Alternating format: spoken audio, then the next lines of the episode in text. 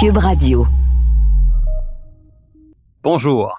Aujourd'hui, il est question de la position de conduite optimale adoptée au volant d'un véhicule afin de pouvoir le contrôler efficacement dans toutes les situations et surtout lors des manœuvres d'urgence.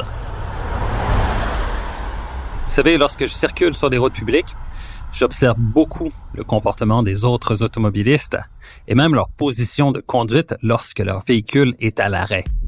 Je vois vraiment de tout, parfois des conducteurs qui sont assis beaucoup trop près ou beaucoup trop loin du volant.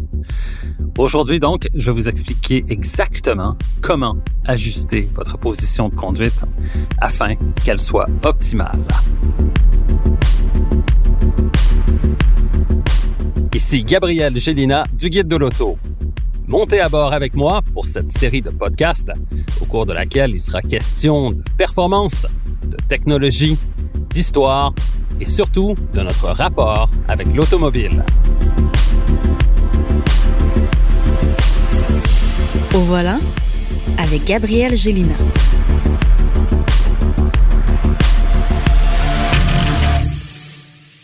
Pour bien contrôler son véhicule en toute situation, il faut prendre place à bord et prendre le temps de bien faire les ajustements suivants.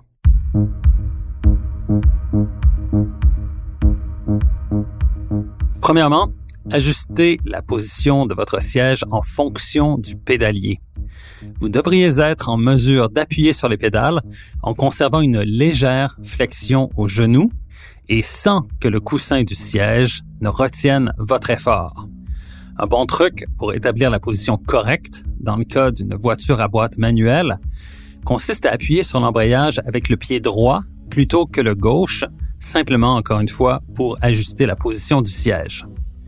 Dans le cas d'une voiture à boîte automatique, placez votre pied droit sur le plancher et sous la pédale de frein. Ensuite, il faut ajuster la position du dossier de façon à conserver une flexion au niveau des coudes lorsque vos mains sont aux positions de 9 heures et 3 heures sur le volant. Cette flexion devrait presque disparaître lorsque votre poignet est à la position midi sur le volant. Il est important de toujours tenir le volant à deux mains et aux positions de 9 heures et 3 heures pour deux raisons. La première, c'est pour pouvoir agir rapidement et efficacement sur le volant si l'on doit contourner un obstacle. Et la deuxième, c'est qu'en cas de collision, le coussin gonflable contenu dans le volant va se déployer vers vous à une vitesse supérieure à 200 km h Donc, si vous tenez le volant à une seule main au sommet ou avec les deux mains sur le coussin du volant, comme c'est souvent le cas pour certaines personnes, la première blessure que vous risquez de subir lors d'une collision est une fracture de l'un ou des deux poignets, fracture causée par le déploiement du coussin gonflable. Donc, vos deux mains devraient toujours être aux positions de 9 heures et 3 heures, ce qui fait qu'en cas de collision grave, le coussin gonflable se déploiera devant vous correctement et sans vous causer de blessures au poignet ou au bras. Une fois la bonne position adoptée, il faut ajuster correctement les rétroviseurs.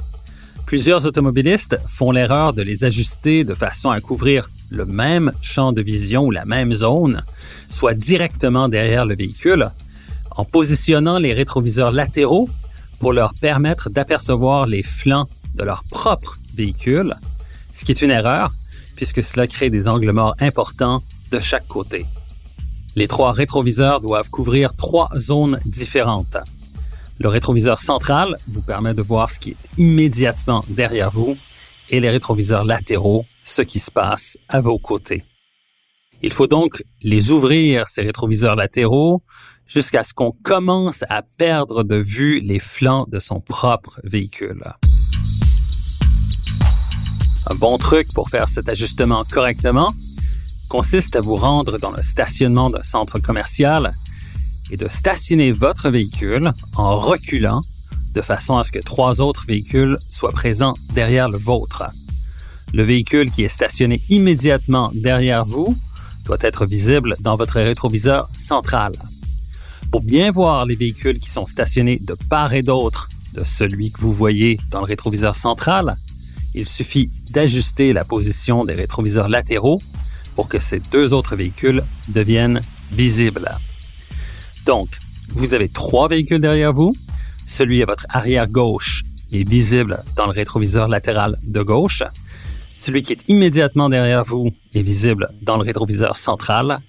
Et celui qui est à votre arrière droit est visible dans le rétroviseur latéral de droite. De cette façon, vous pouvez contrôler toutes les zones et vous pourrez suivre un véhicule qui vous dépasse à chaque étape de sa manœuvre. Lorsque ce véhicule vous rattrape, il sera visible dans votre rétroviseur central. Lorsque ce véhicule se déplace vers la gauche pour vous dépasser, il quittera votre rétroviseur central et deviendra visible dans votre rétroviseur latéral gauche. Et lorsque ce même véhicule sera à votre hauteur, il quittera votre rétroviseur latéral gauche pour apparaître dans votre champ de vision périphérique.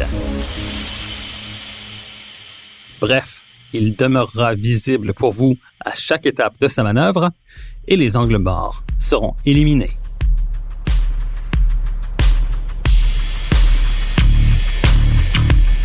Recherche et animation, Gabriel Gélina.